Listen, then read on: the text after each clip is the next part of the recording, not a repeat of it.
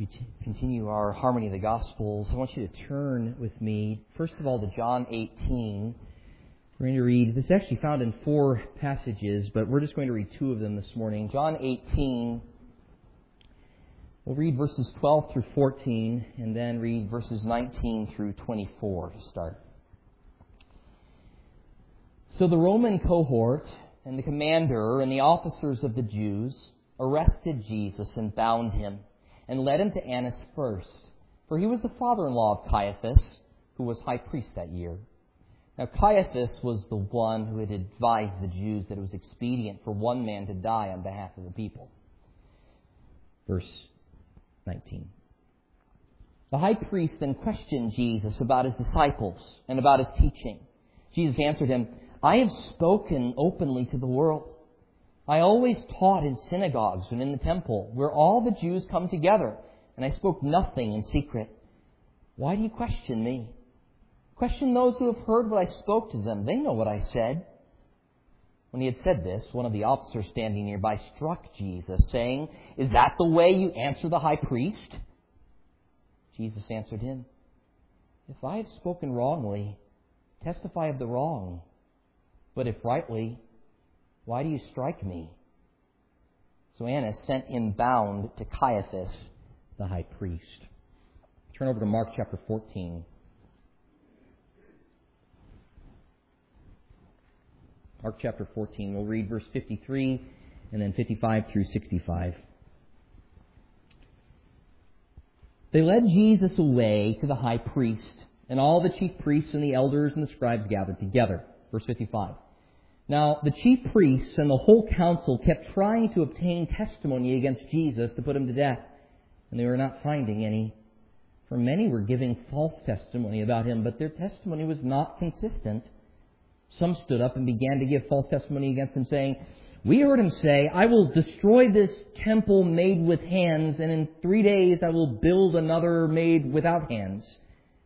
Not even in this respect was their testimony consistent. The high priest stood up and came forward and questioned Jesus, saying, "Do you not answer? What is it that these men are testifying against you?" But he kept silent and did not answer. Again, the high priest was questioning him and saying to him, "Are you the Christ, the Son of the Blessed One?" And Jesus said, "I am. And you shall see the Son of Man sitting at the right hand of power and coming with the clouds of heaven." Tearing his clothes, the high priest said, "What further need do we have of witnesses? You've heard the blasphemy. How does it seem to you?" And they all condemned him to be deserving of death. Some began to spit at him and to blindfold him and to beat him with their fists and to say to him, "Prophesy." And the officers received him with slaps in the face. Let's pray together. Heavenly Father, we thank you for your ongoing work on our hearts.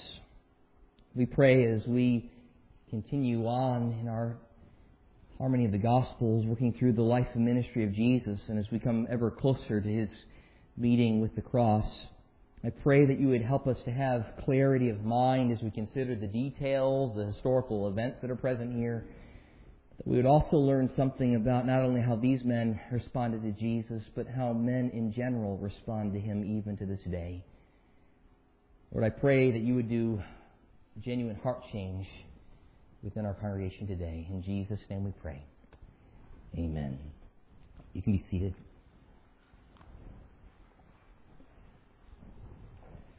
Well, this morning we begin the court proceedings in which Jesus will be examined and condemned.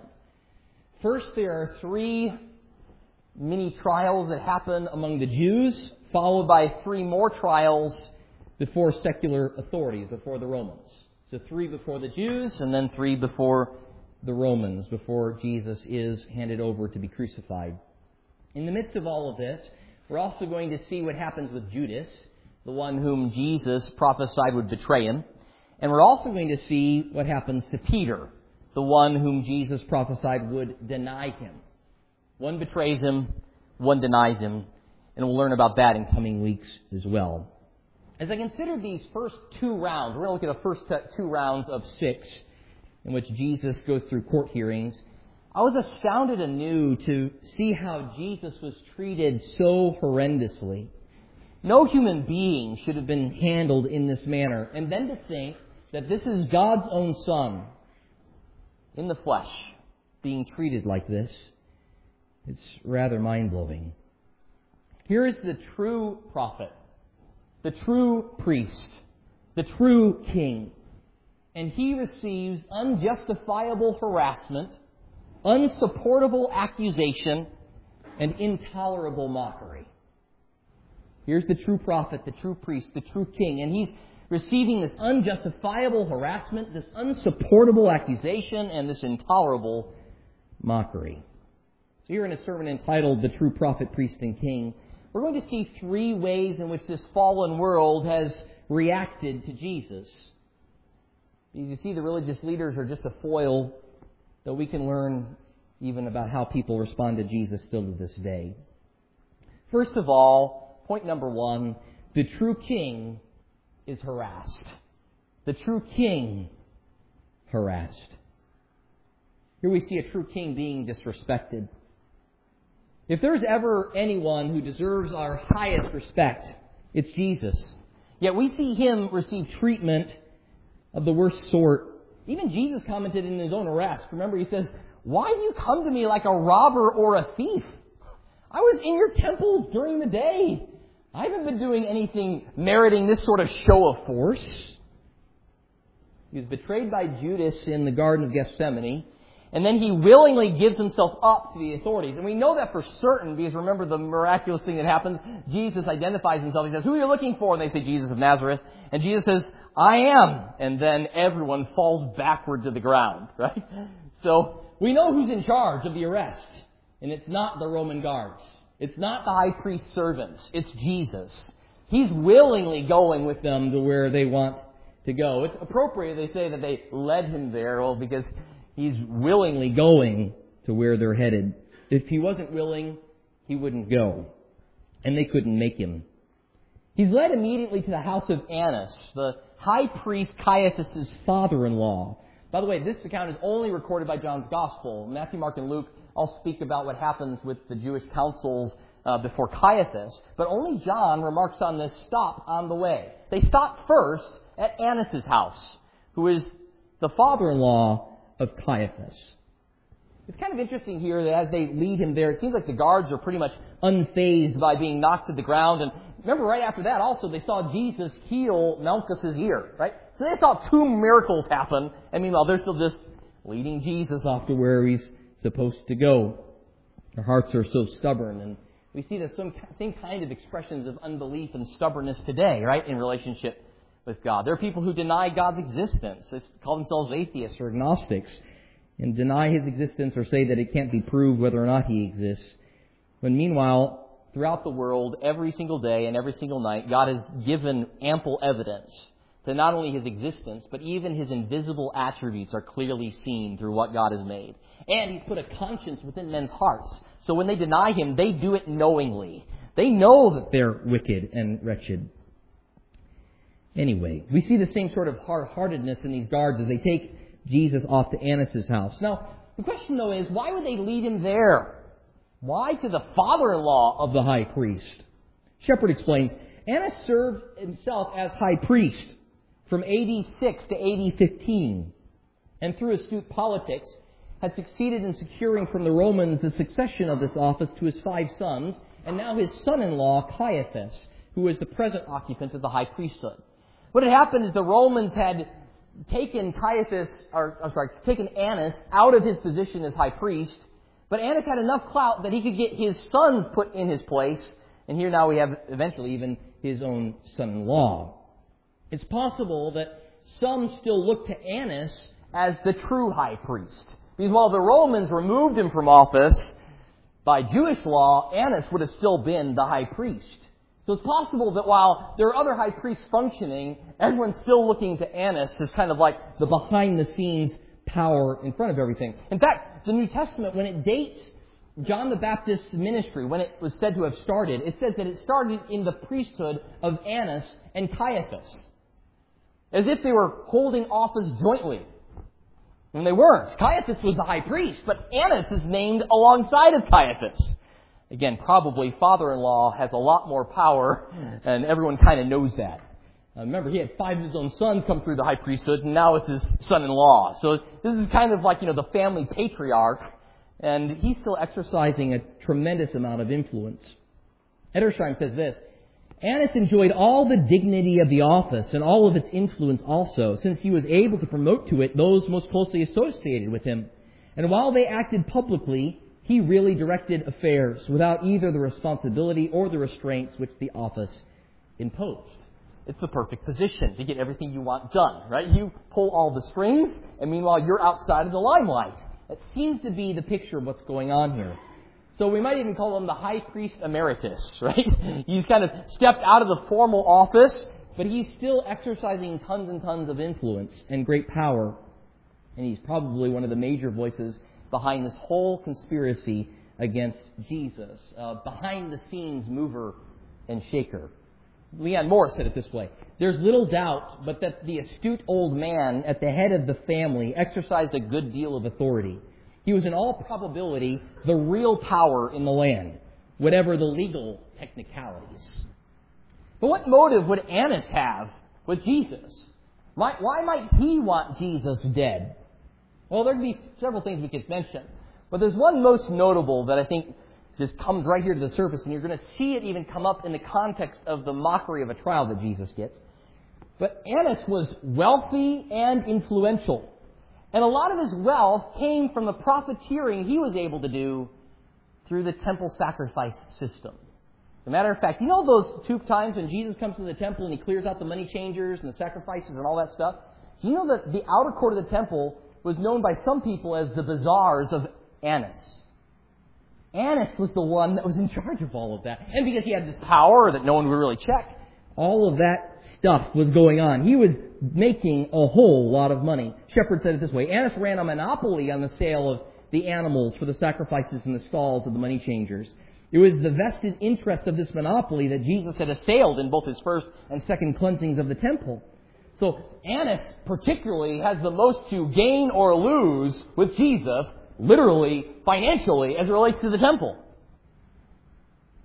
It could be some combination of that greed, that lust for power. He's got a pretty sweet position with Rome. He doesn't want things to be shaken up at all. And Jesus is this wild card that he can't quite figure out. What is Jesus all about? What is he trying to do? And all he for sure knows is that he's destroyed his profiteering in the temple at least twice. Perhaps Annas wanted Jesus to be brought to him first, almost maybe to gloat over him. Or maybe to get some information before the preceding trial would take place. Kind of like a pre-trial examination. So the true king is now questioned. The high priest asks Jesus about his disciples and about his teaching. This is all in John 18. He asks him about his disciples and about his teaching. So he has 2 elements. Tell me about your followers, Jesus, and tell me about what you teach. Tell me the doctrines you purport. This high priest is identified. It says the high priest said these things. So there's been some question, well, who is being referred to here? And so some people have said, well, maybe Caiaphas was actually over at his father-in-law's house, and that's why they brought Jesus there. But what's odd about that is at the end of John 18's passage, you'll see that it says that Annas then sent Jesus bound to Caiaphas. So if Caiaphas is there already talking, it almost is strange to then say that Annas now bound him and sent him to Caiaphas when Caiaphas was already there. It doesn't quite fit. So how is it possible that it says that the high priest is asking these questions to Jesus, but he's in Annas' house? Well, I think the explanation is actually quite simple. We do the same thing with presidents today, don't we? After a president is no longer in office, what do we refer to them as?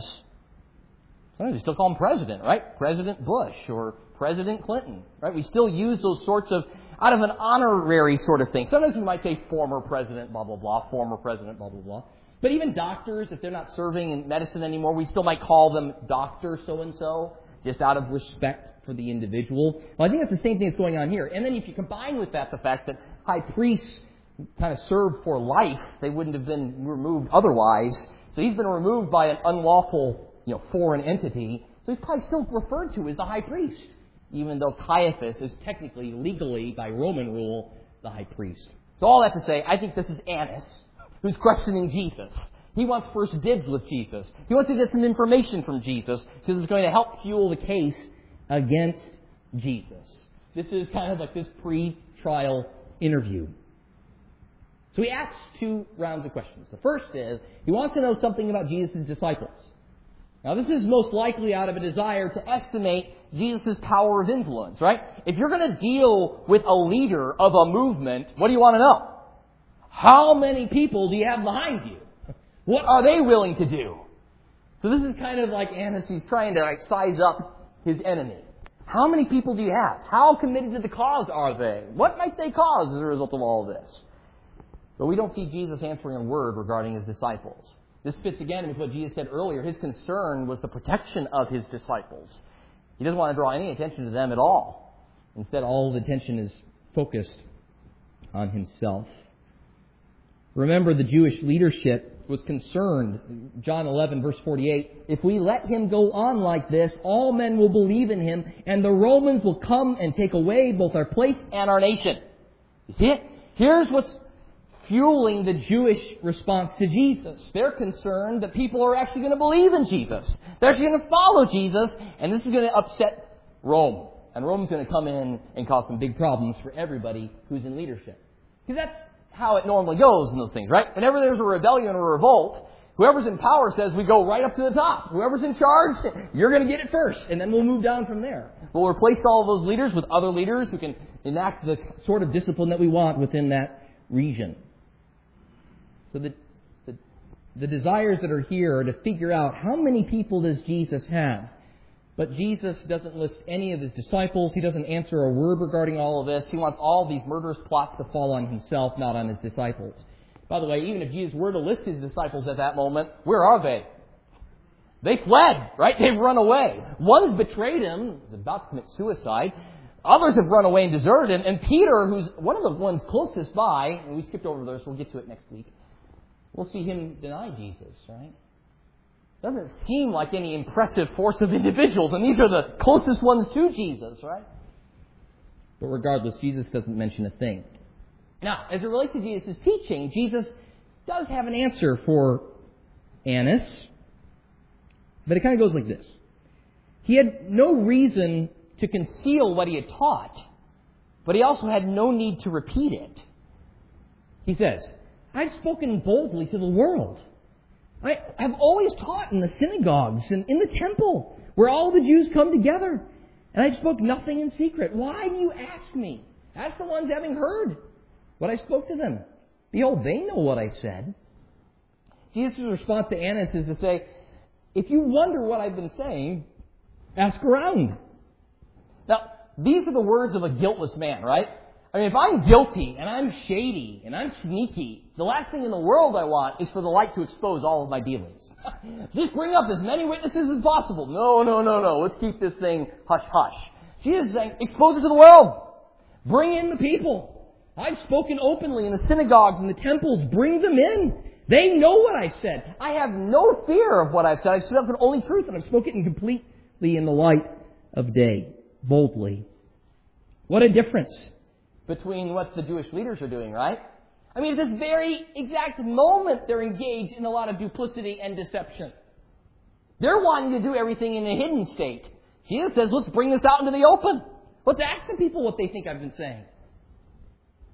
What Jesus is doing here to Annas, he's exposing the illegal nature of everything that's going on. He's been arrested without any charge. They don't even know what he teaches. They're asking him, what do you teach? This whole thing is just backward. Jesus is, in essence, saying, go ahead with due process. Go ahead and get your witnesses.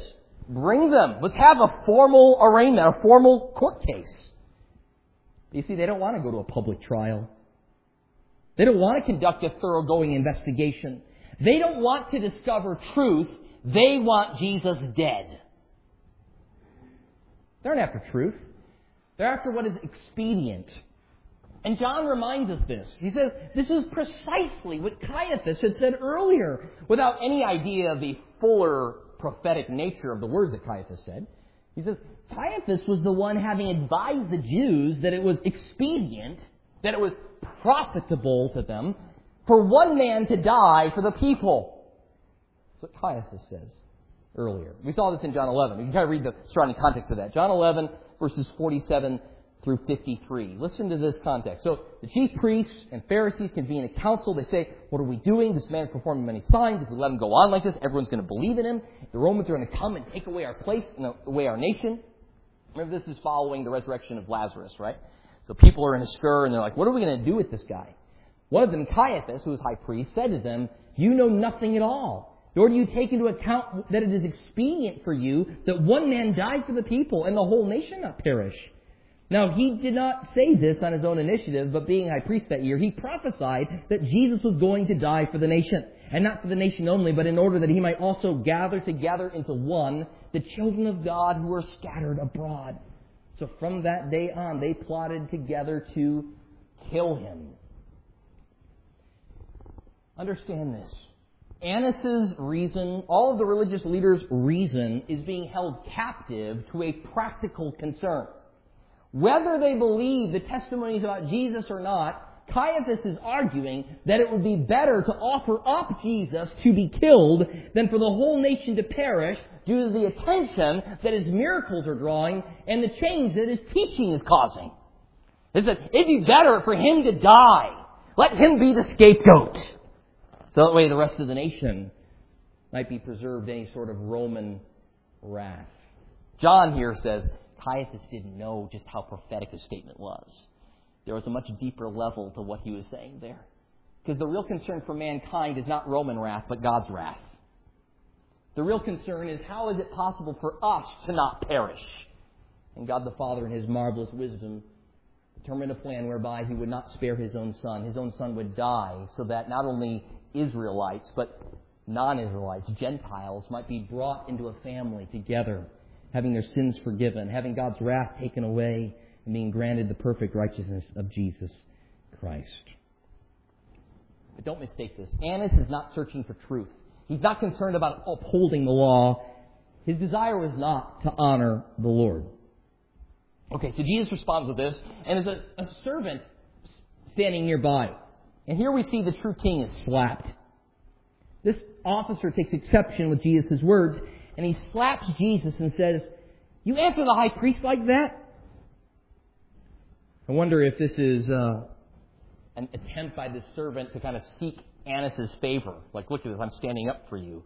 He knows that Annas is being bested by reason. How sad it is that this goes this way often. When reasoning doesn't work, we resort to physical violence, right? That didn't get us anywhere. Jesus is besting Annas that way. So let's slap Jesus and try to straighten him out that way. Jesus responds very simply, if I testified wrongly, show me the wrong. But if rightly, why do you attack me? His reasoning here is impeccable. If he had done something wrong in his request for proper legal procedure, then correct that.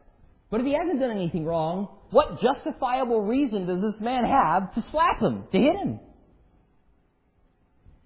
You know, though, that this slap is just a foreshadowing of coming events. Jesus will testify truthfully, and he will be beaten, stricken, spat upon, and crucified for it. He'll be accused of blasphemy, a charge which is only applicable to those speaking untruth about God or speaking about God without reverence or without proper humility. And Jesus never did any of those things. Jesus has requested due process. He said, bring in the witnesses. So Jesus will now be transported to the high priest's house. You see, Annas was not able to find any incriminating evidence against Jesus, nor was he able to ascertain the strength of Jesus' influence. But for Jesus to be presented to the Romans on formal charges, Annas couldn't do that. Remember, he's the puppet master. He's behind the scenes. He's got to get this done through Caiaphas and through the rest of the Sanhedrin. So now he says, it's time for you to go off to Caiaphas. This disrespect, this harassment that Jesus received, both then and now, is owing to the fact that we live in a fallen world in which Satan is deceiving many. Just think about it for just a minute. You ever step back from these kind of moments and go, why would this world hate Jesus with such vehemence? What did Jesus do to them? Right? Ever wondered that? I wonder that about Christian martyrs. Why does this world hate Christians in such a way that subject them to horrendous punishments and torture? What did they do? What did they do to them of an evil nature? And certainly Christians are not perfect. But at the heart of who we are, we don't seek the world's stuff. So it can't be for envy. It's not like we're fighting for the same stuff. You can have the stuff. It's not about stuff. Right? As it relates to relationships with one another, we love one another. We care for one another. We desire that the lost be saved. We care that they find forgiveness of their sins. We seek God's glory and humanity's good. But meanwhile, why does this world hate us so? Why did the world hate Jesus so? We realize that we're not living at our home. This is not our home. This world is fallen, and Satan is active. And we see the true king being harassed. Secondly, we see the true priest accused. We see the true priest accused. We see the true high priest given a mock trial filled with unagreeable testimony. And I mean that literally, like, they could not agree. It was testimony that did not agree. Here is Jesus, who said about himself, I am the way, the truth, and the life. So here is Jesus, the truth, and he's quiet before false witnesses. Religious leaders attempt to condemn Jesus on the basis of testimony, but Matthew rightly terms them false testimonies. They brought in a parade of false witnesses. They knowingly engage in what is a complete violation of the Ten Commandments. Thou shalt not bear false witness against thy neighbor. And they're having them lining up like a parade. Let's bring them in. Let's get some sort of story against him. You see, this whole trial is a sham. It's all erected to give the appearance of righteousness when it was nothing of the sort. The council had decided long before the case had even begun. They had pre-planned and attempted to plant evidence against Jesus. This is a trial in search of a charge. Right? They're engaged in a trial and they haven't even charged him with anything. They're trying to find something to stick to him and nothing sticks. But they've already have a verdict. He's guilty and he needs to die. They have a verdict and a sentence. But they have no charge. So many elements of this trial were not in accordance with protocols that even Jewish law, Jewish criminal law set up. There was a particular procedure that's even established in other Jewish writings as to how they're supposed to go about crimes and how they're supposed to go about capital murder or capital crimes in which murder or the death of the individual would come as a result. First of all, the place where you met was to be the place of the Sanhedrin, not the high priest's palace. So they're in the wrong location. Secondly, it wouldn't be done at night. There's actually specific words about this. We do not start these sorts of proceedings at night. This is in the middle of the night. It says the only thing you can do at night is if you've had proceedings throughout the entire day, you can pass a sentence at the end if you had to. But even then, they said you had to wait an extra day if you were going to call for the person's death. Also, no process was to take place on Sabbaths or feast days, nor in the evenings of feast days. Now, you know, why talk about all these technicalities? I agree, these are minutiae compared to the bigger story. But the reason I bring them up is because these are the men that were all about the details, the minutest little letter of the law stuff, right? So this is the guy coming up to Jesus like, hey, your disciples washed their hands. They washed their hands at the wrong time, wrong place. Or, oh, Jesus, you just healed this guy who was paralyzed on the Sabbath. How dare you do that on the Sabbath, right? And these are the guys who are doing that. Meanwhile, here at Jesus' trial, they throw all of that to the wind. They're not only missing the spirit of the law, they're missing even the letter of the law. They're not even following their own laws. Such a sham. The hypocrisy here is so thick. All this is just further evidence of what's already told us. There's an ulterior motive at play. This is not some investigation. This is a lynch mob. A decision had already been reached long before the arrest. Everything that is happening now is just the attempt at giving what they want to do some measure of legitimacy. They just want to make their evil look like it's good.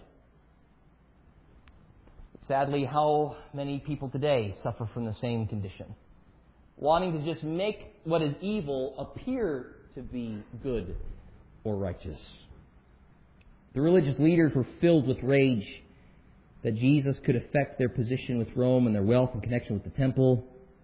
And so they bring in all the witnesses. But everything begins falling apart because the witnesses' stories aren't lining up. They're not saying the same thing. There's no consistency. Jesus couldn't be discredited because no charge could stick. In all of history, there has never been such a travesty of justice as this one. Their plot isn't going well for them. Jesus won't even dignify their lies with an answer. He remains silent. He doesn't even answer a word. He feels no compunction to correct all the atrocities that his enemies are laying at his feet. He entrusts himself to God the Father, knowing that God will take care of him in his perfect timing. I just think about Jesus here, and I can't help but contemplate my own behavior when accused of anything. I'm so quick to want to establish my righteousness. Especially when I'm innocent of a charge, right? Especially those. Sometimes when I sin, I also want to try to establish that I'm still right, right?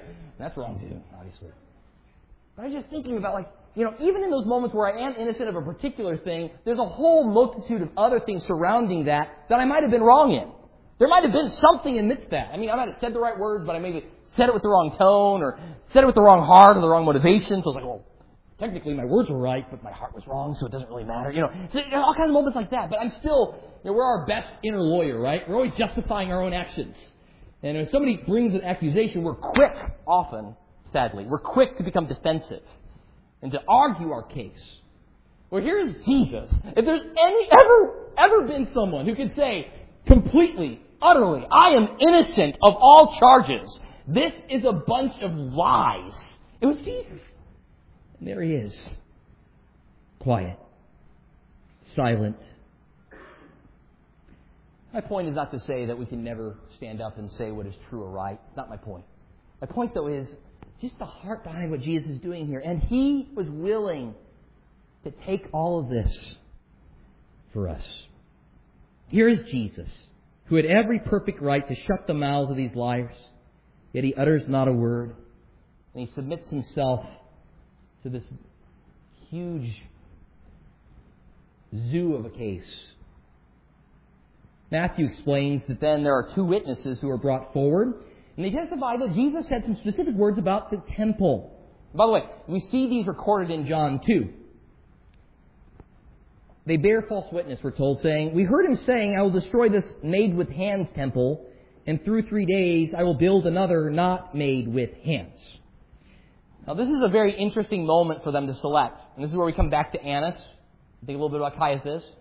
Jesus said these words when he was asked, "By what authority have you just cleansed the temple?" This is right after Jesus has turned over the money changers' tables. We saw this in John 2. "By what authority do you do this?" And Jesus then says this: "Tear down this temple, I'll rebuild it in 3 days." So they're quoting from an event that brings up a subject which is itself a whole bunch of sin, right? All of the profiteering going on within the temple, the place where Jesus, "This is my Father's house. This is called a house of prayer, and you've made it into a robber's den." But they're so desperate. They've got to find something against Jesus. They're even willing to bring up what should be a debacle, what should be something that we hang our heads in shame over what was going on in the temple. But instead they bring up these words that Jesus mentioned, and then they fail to even quote him correctly. Jesus said, "Destroy this temple, and in 3 days I will raise it up." Then people respond, "In 46 years it took to build this temple. You're going to raise it up in 3 days?" And then we get the following description, parenthetical from John. "By this, Jesus was speaking about the temple of his body." Jesus' words were not, "Destroy this physical temple, and I will raise up a spiritual temple in 3 days." That's not what Jesus said. He said, "Destroy this temple, and I'll raise it in 3 days." Jesus was referring to his body the whole time. the point of reference. The temple is always ultimately meant to point to Jesus. The temple is the place in which God met with his people. Jesus would now be the means by which God communes with his people. They can't even get this quotation right. They've hastily put together a malicious case, and all of its gaps and holes are showing up. And the more testimony that's heard, I'm sure the more embarrassing it's becoming, right? I mean, how many of these guys are going to have come up? It's like, man, you said it wrong. You know, we're getting this wrong. Can't we just coach these guys a little bit better before we bring them on in here? Come on, I'm going to repeat after me, say these words, let's just get this thing done. But nothing sticks. It's just such a strange, weird environment because they're all like murderers, right? But meanwhile, they're trying to establish some righteousness by which they can kill Jesus. It's strange. They're fine with lying, but they're not fine with the lies not adding up with it before Jesus. Edersheim says, on that night of terror, when all the enemy of man and power of hell were unchained, even the falsehood of malevolence could not lay any crime to his charge, nor yet any accusation be brought against him other than the misrepresentation of his symbolic words. The only thing they have is to misrepresent something he said symbolically. That's all they've got. So, we then see the true high priest charged by the false high priest. In the middle of all this tumult, Caiaphas rises. I'm sure he's like, this is enough. I cannot listen to this any further. He goes to Jesus. You don't have anything to say? Come on, say something, Jesus. There's been a lot of stuff said here today. And Jesus is still quiet. He has nothing to say to all of that. He won't even dignify it with a response. It's the fulfillment of Isaiah 53:7. He was oppressed and he was afflicted, yet he did not open his mouth. Like a lamb that is led to slaughter, and like a sheep that is silent before its shearers, so he did not open his mouth. So then the high priest asks the question, the big question. In effect, who are you? Who are you, Jesus? Are you the Christ? Mark has it this way. Are you the Christ, the Son of the Blessed, or the Blessed One? Matthew 26:63 says it this way, a little more formal. I charge you under oath. I adjure you by the living God that you tell us if you are the Christ, the Son of God. Still today, this is the question before us. Who is Jesus? Who is Jesus? Because if he's an imposter or if he's a liar, then he deserved the death on a cross. And all those who follow him are fools, and fools among most to be most pitied. But if he was and is who he said he was and is, and he showed himself to be, then he willingly took a penalty which not he, but we deserved. And he was condemned for something, not for something he had done wrong, but for who he rightly was. All to fulfill his Father's plan. You see, Jesus was, is, and ever will be God's Son, the Messiah, the Christ, the Savior of men. And he saved men by dying for them. But you don't have to take my word for that. Let's see what Jesus said. And this might be, some title is like the Christological climax of the Gospels, right? Everything's building this moment. Who are you, Jesus? He's there before all of the religious leaders. Here's the moment. And Jesus, up to this point, has been utterly silent. And I'm sure when Caiaphas brings the question, you probably hear a pin drop in the room. No. What is Jesus going to say? Edersheim says this, no doubt or hesitation could here exist. Solemn, emphatic, calm, majestic, as before had been his silence, was now his speech. Here in the Jewish high court, Jesus plainly declares who he is. Anyone who ever says, well, Jesus never claimed to be God, take them to these two places. Matthew 26:64, you have said it. That's the way he said there. In Mark 14:62, I am. Ego eimi. I am.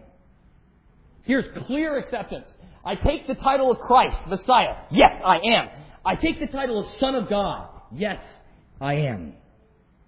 The high priest rent his garments, rips them apart. He cries out, blasphemy!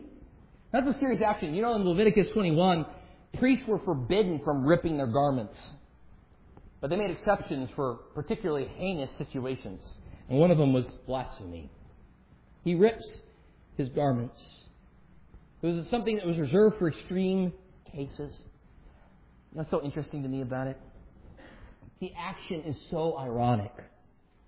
It's ironically fitting that the false high priest would rip his garments in the presence of the true high priest. It wasn't because Jesus' words were blasphemous.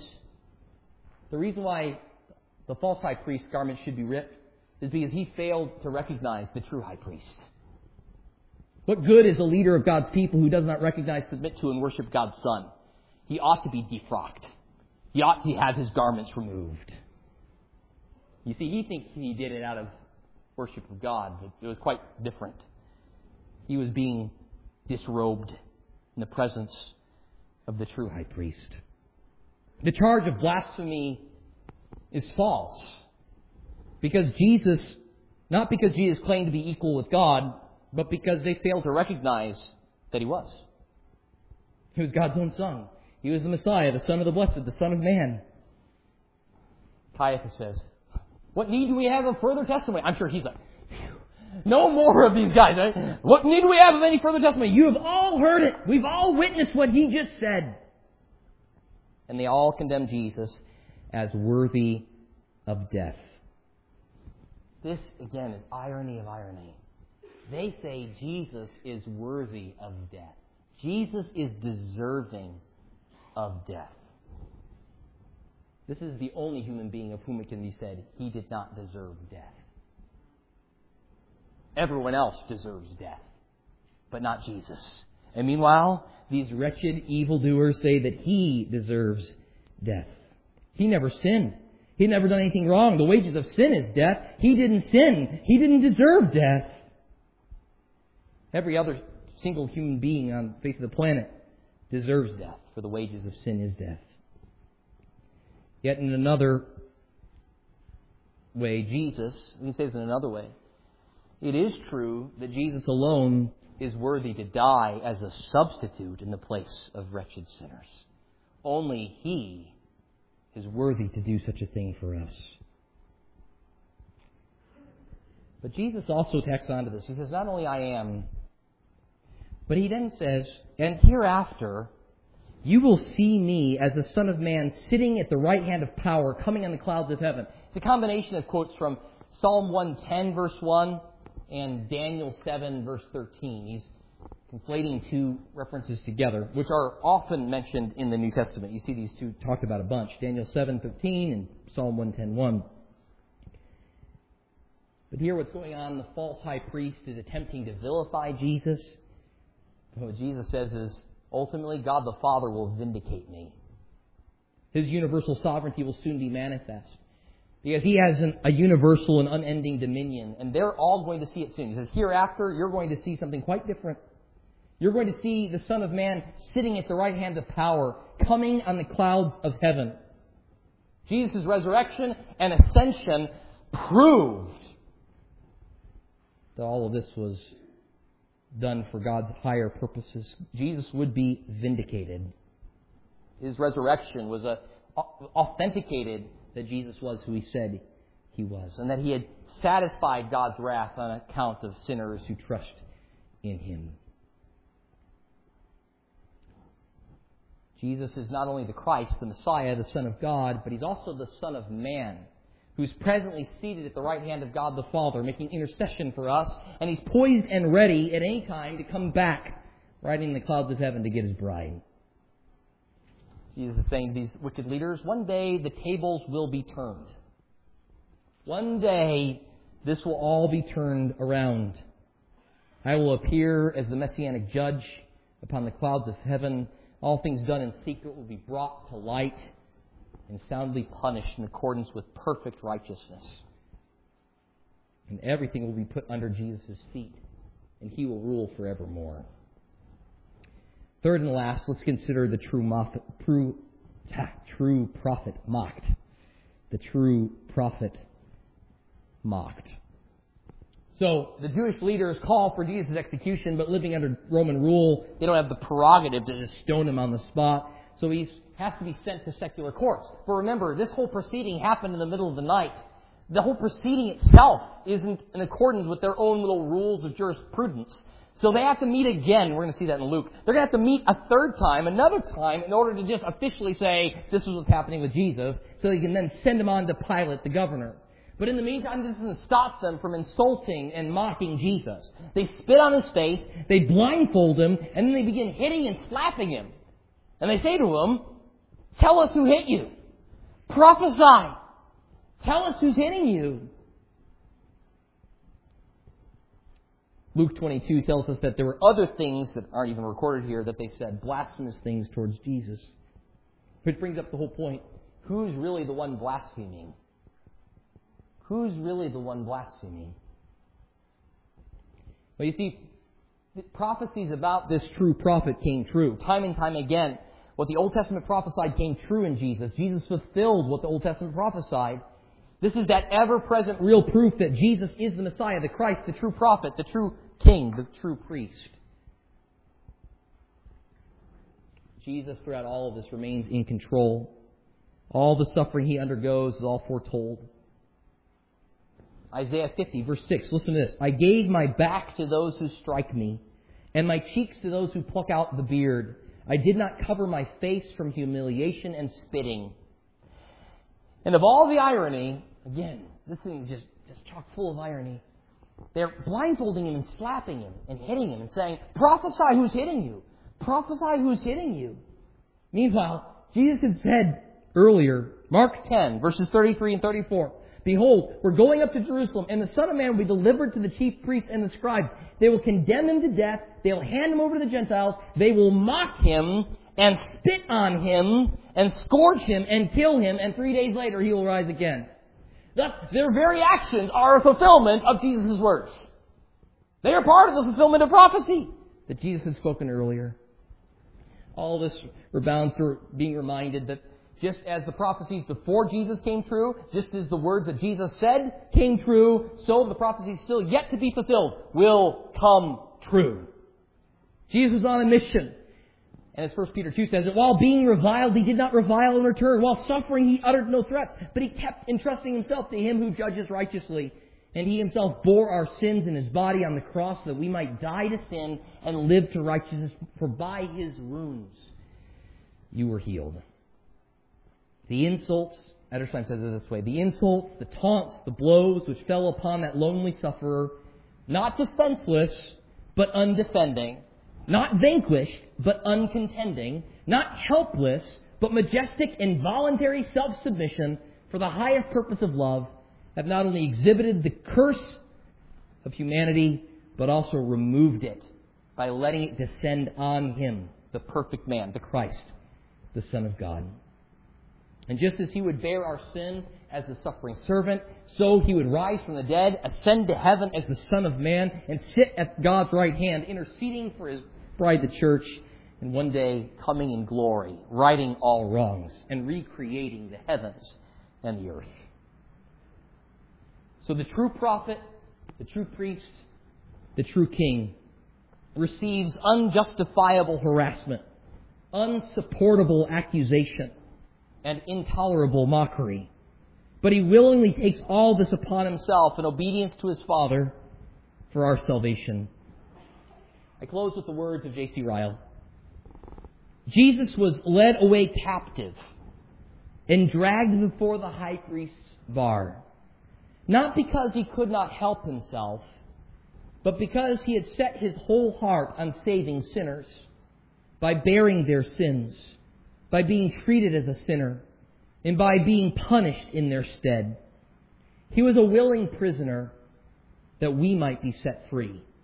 He was willingly arraigned and condemned that we might be absolved and declared innocent. Let's pray together. Heavenly Father, we thank you so much for this tremendous gift, a gift that we can never mind the depths of, that you would give your Son for vile sinners. We know that you sent Him in accordance with your marvelous plan to die in the place of sinners. We know that that plan came to pass through the actions of sinful men. But we ourselves know that Jesus' death and crucifixion is because of our own sin. We ourselves are in need of a Savior, and the only means by which our sins could be forgiven and remitted and removed would be for the perfect God-man to die in the place of wretched sinners. Thank you for this tremendous gift. May we learn from Jesus' example. May we take on this same attitude and demeanor. But even more than that, may we rejoice in the victory that Jesus has accomplished. We pray this in His name. Amen.